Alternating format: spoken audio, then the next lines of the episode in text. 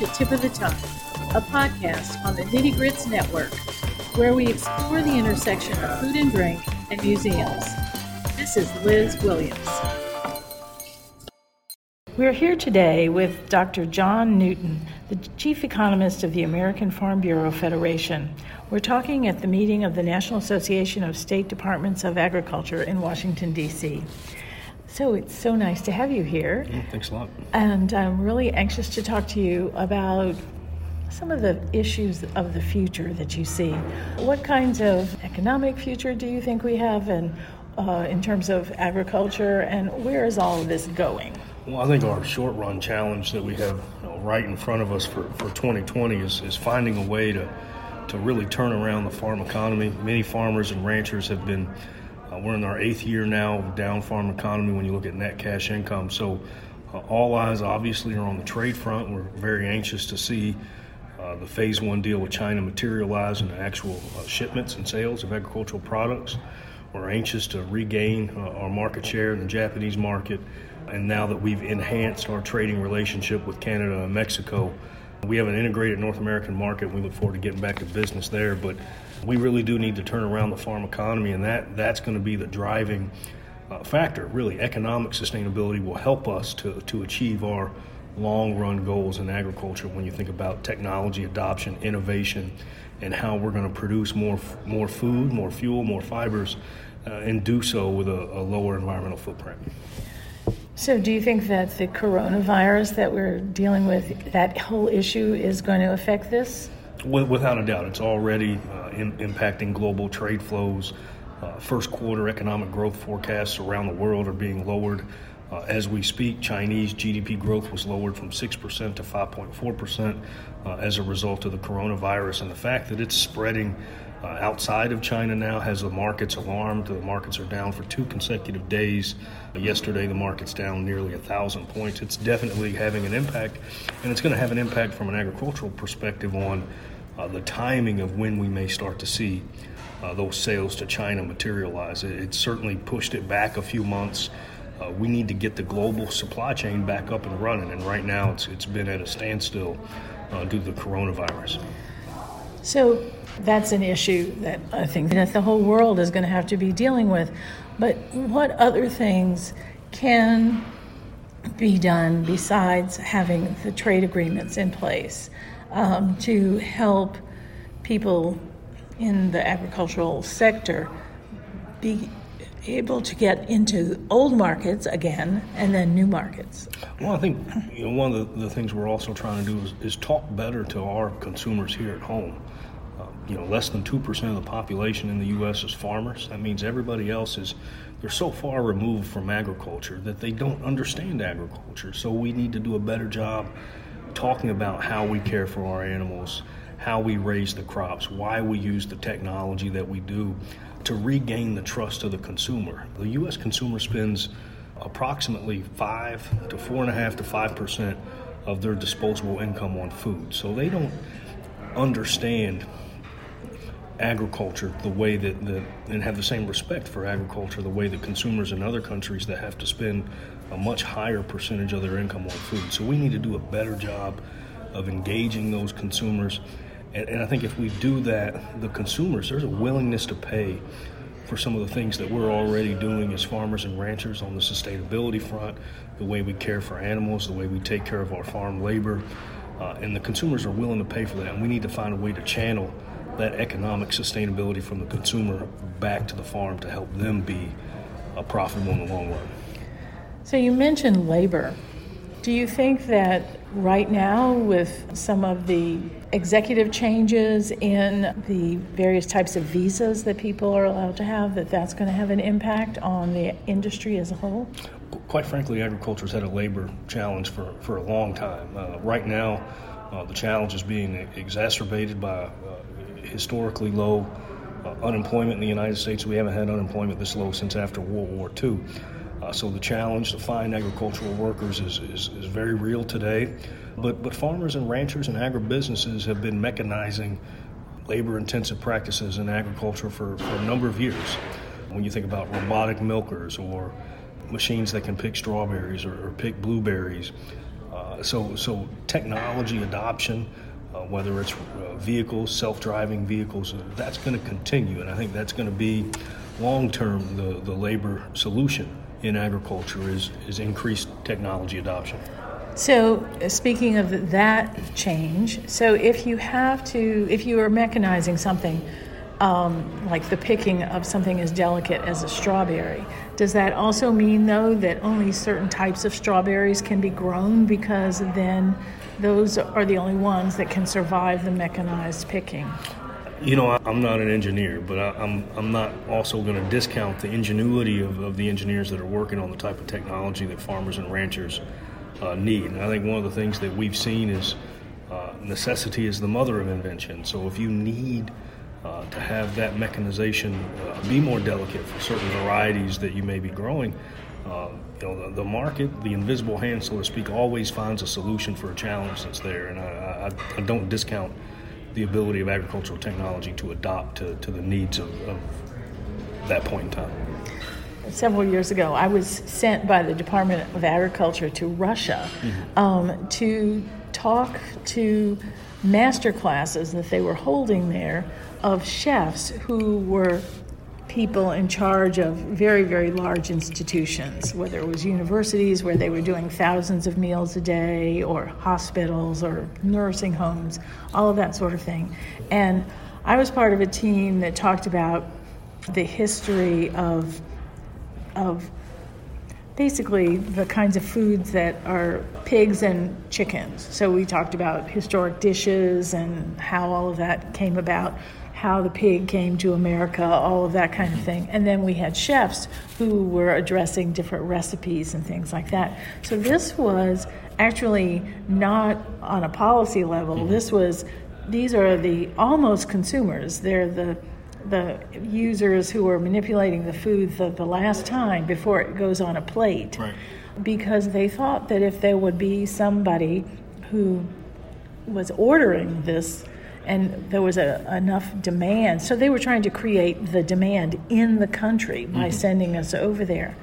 How much of that do you see happening? How much of that kind of innovative types of marketing do you see going on that would be good for everybody to know about? I think one of the, the areas that we see that is, is through USDA's you know foreign market development programs, uh, where they they help and they find uh, projects where you can co-fund people going into these countries, teaching them how to use American agricultural products. So whether it's working with chefs in South Korea on how to use American cheeses on dishes. So, so we do see USDA through the Farm Bill has funds to do that, and they partner with the checkoff organizations.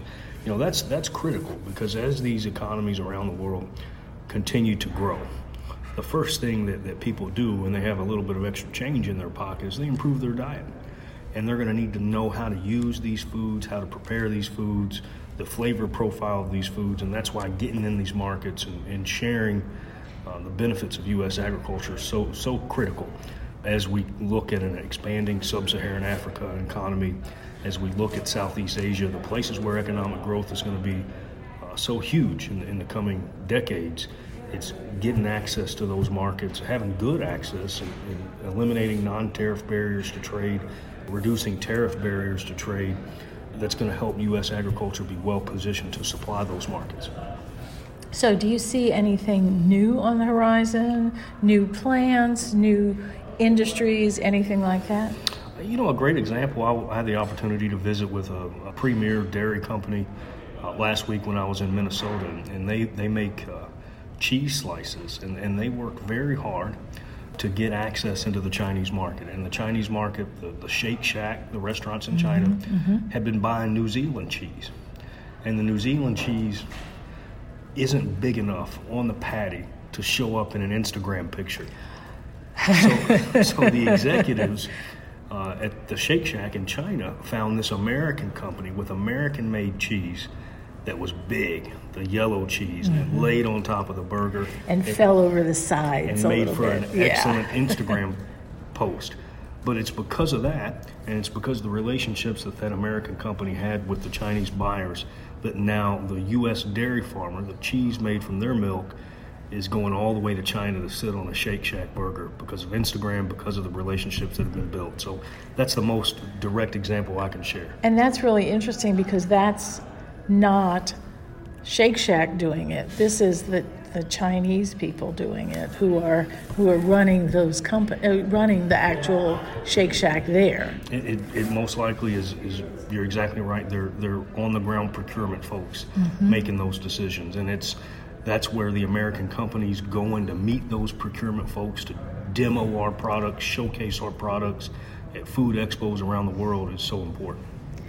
And so, do you see anything else new that might be planted here? Anything that we might start growing because of new food trends or anything like that? Well, farmers are, are certainly uh, looking for, for new food trends. I, think, you know, one of the things that we're starting to see more and more of is, is the food companies growing what I'm going to call, which really isn't well defined, regenerative ag. So, you know, the sustainability profile.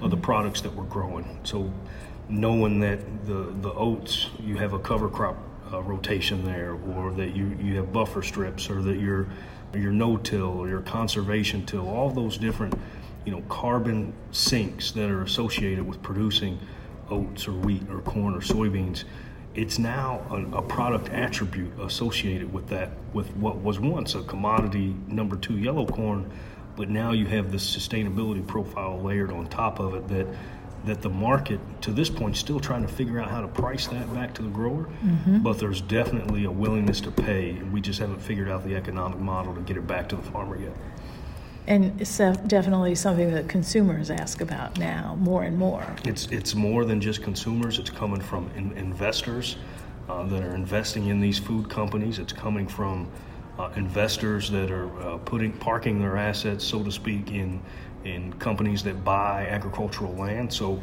it's it's coming all the way down the supply chain from not only the company but from the investors that invest in those corporations. So uh, farmers have an opportunity to respond, but that goes back to our earlier point about we need to do a better job at telling our story because a lot of those folks that are these investors, they're so far removed from agriculture, many of whom maybe have never stepped on a farm, mm-hmm. don't understand that, that we're, we're at the lead, we're at the head of the pack when it comes to sustainability. Globally, greenhouse gas emissions from agriculture is 24%. In the United States, it's less than 10%.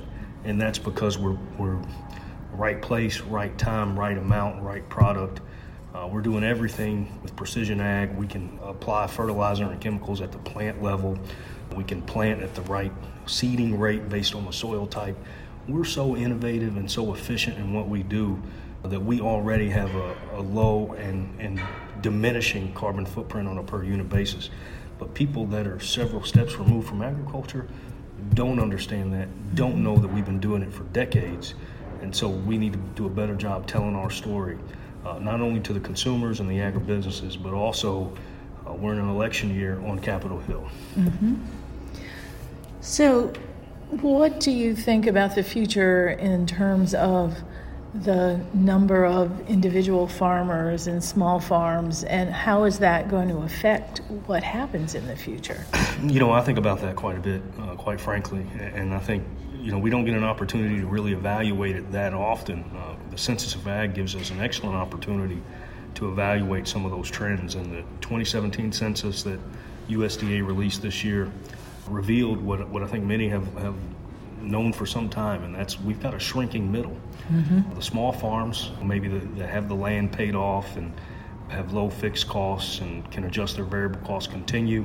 The middle's getting squeezed out because you either get big or you're going away, and, and you are seeing farms get get larger and larger and larger to try to capture the economies of scale that, that come with that. Sure. Uh, that doesn't mean those large farms are more profitable. Uh, they have an incredible amount of expenses, incredible uh, you know, debt structure to, to run those large operations. But, but that's what you're seeing is you're seeing a hollowing out of, of the middle in agriculture, and I think that has implications. So, what are those implications? Well, it's it's it's it's not a rapid hollowing out of the middle. It, it, it's happening. It's you know, but I think it, it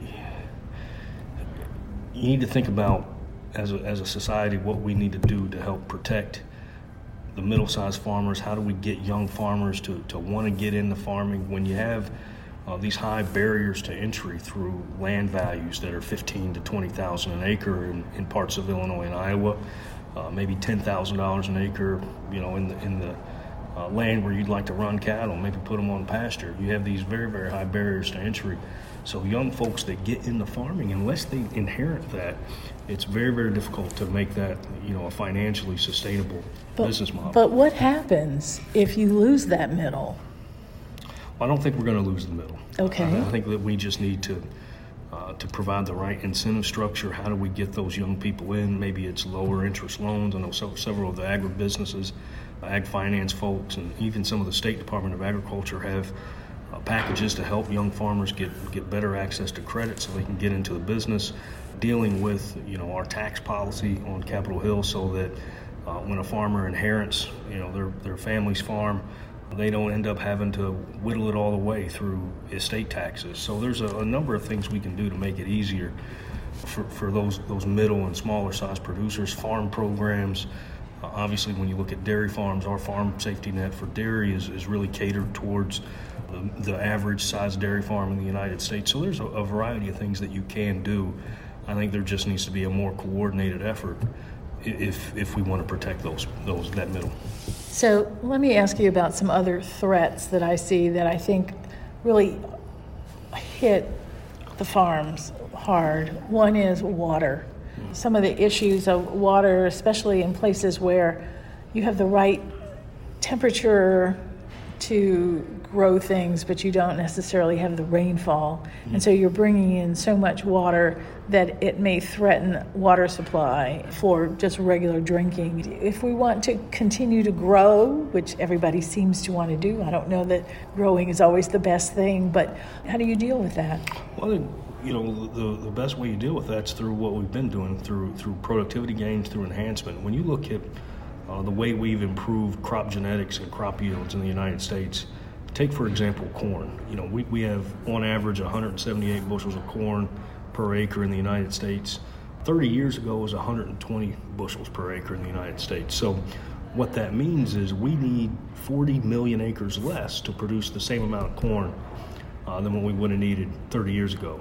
Soybeans, we need 40 million fewer acres. Cotton, we need 5 million fewer acres. Rice, we need a million fewer acres. Wheat, we need 5 million fewer acres. You add those five commodities up, we need 100 million acres less than what we needed 30 years ago to grow to grow this, today's crop. So uh, I think you know we have a lower footprint that's needed.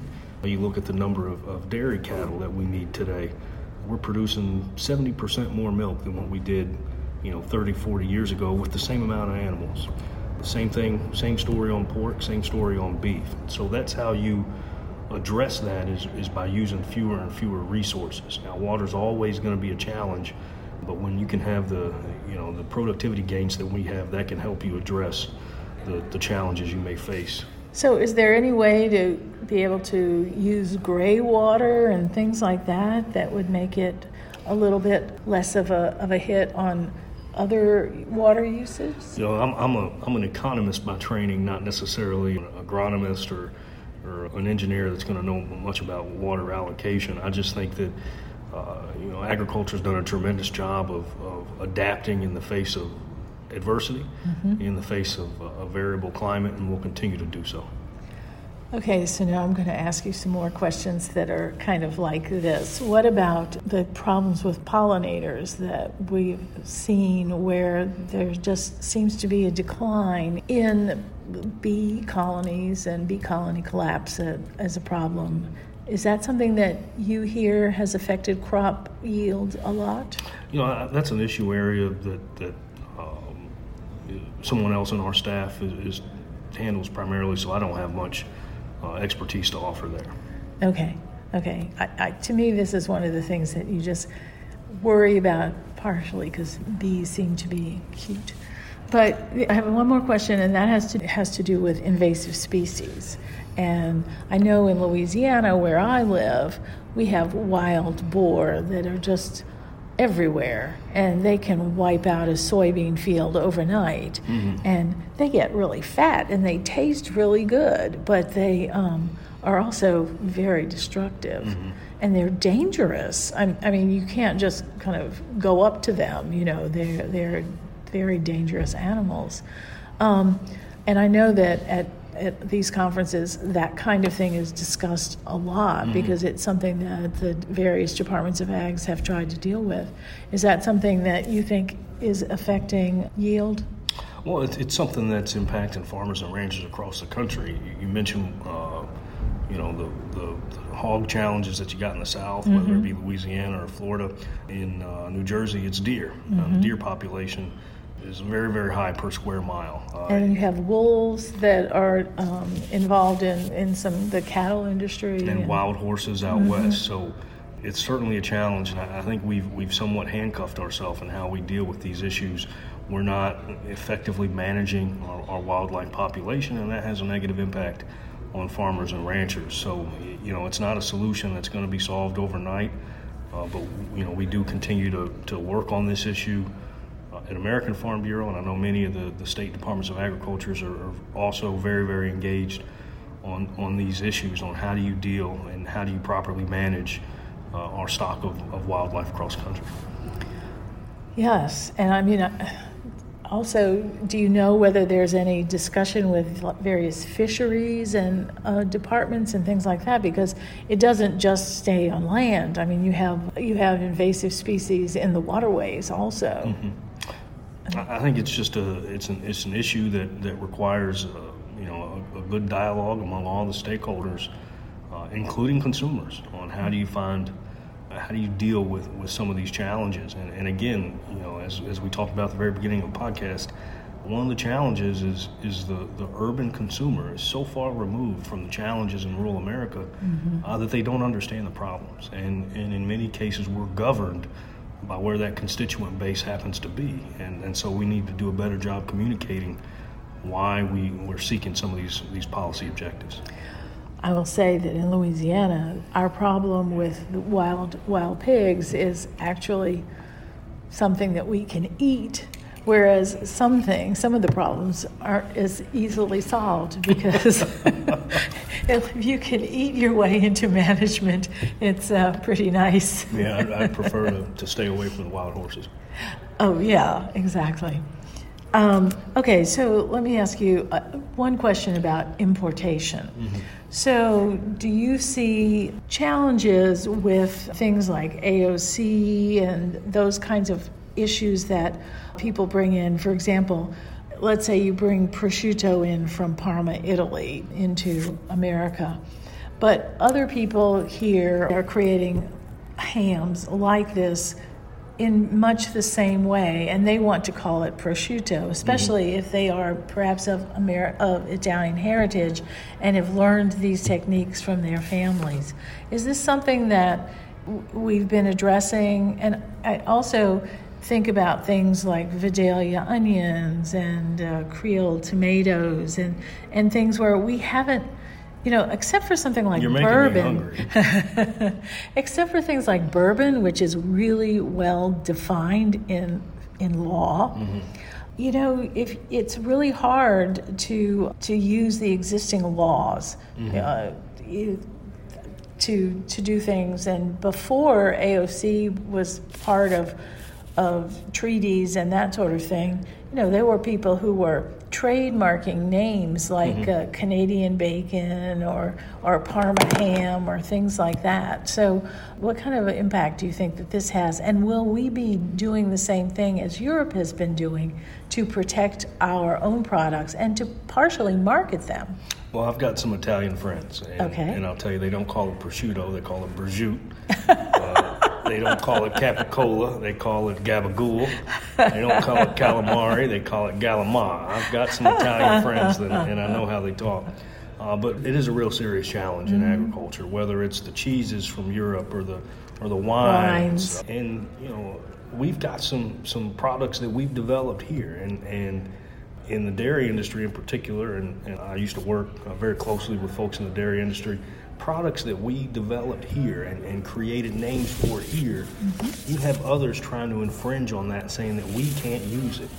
Uh, a good example of that is Asiago cheese. Mm-hmm. We we developed the Asiago cheese market here in the United States, and, and for the Europeans to come over and say you can't call it Asiago cheese anymore, doesn't make sense. Mm-hmm. Uh, to say you can't call it Parmesan cheese anymore it doesn't make sense. Uh, mm-hmm. To just have to change the label, it's still going to be in the green bottle, mm-hmm. uh, unless you're Italian and you, you, get it shaved at your local cheese shop. Right, but, but, uh, right. you know, I think it is a challenge. It's something that that obviously you know USTR works on. Obviously, the, the administration works on. Uh, and again, that's one of those that's, that's not going to be solved overnight. People are very, very passionate about their heritage. Mm-hmm. Uh, in the same way that you talked about the people that prepare food and and, and, and they want to create it in, in, these traditional ways to give it to the to the to the people that are going to eat the meal. Uh, people are very very protective of their culture and their family values, and, and, in many cases, you tie some of these foods to your family values. That's so, right. Uh, it, it is a challenge, uh, but I, th- I think we, you know, we're in a modern society. We need to have some common sense solutions to some of these things, uh, and, and preventing somebody from making something because of the location. Uh, in my opinion, is not the way to go. Thanks so much for talking to me. I really appreciate your insights. It's kind of a, a new perspective on um, on some of these these questions. You've been listening to Tip of the Tongue on the Nitty Grits Network of the National Food and Beverage Foundation.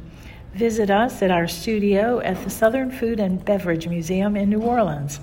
You can find us and subscribe wherever you listen to your podcasts. I'm Liz Williams. Thanks for listening.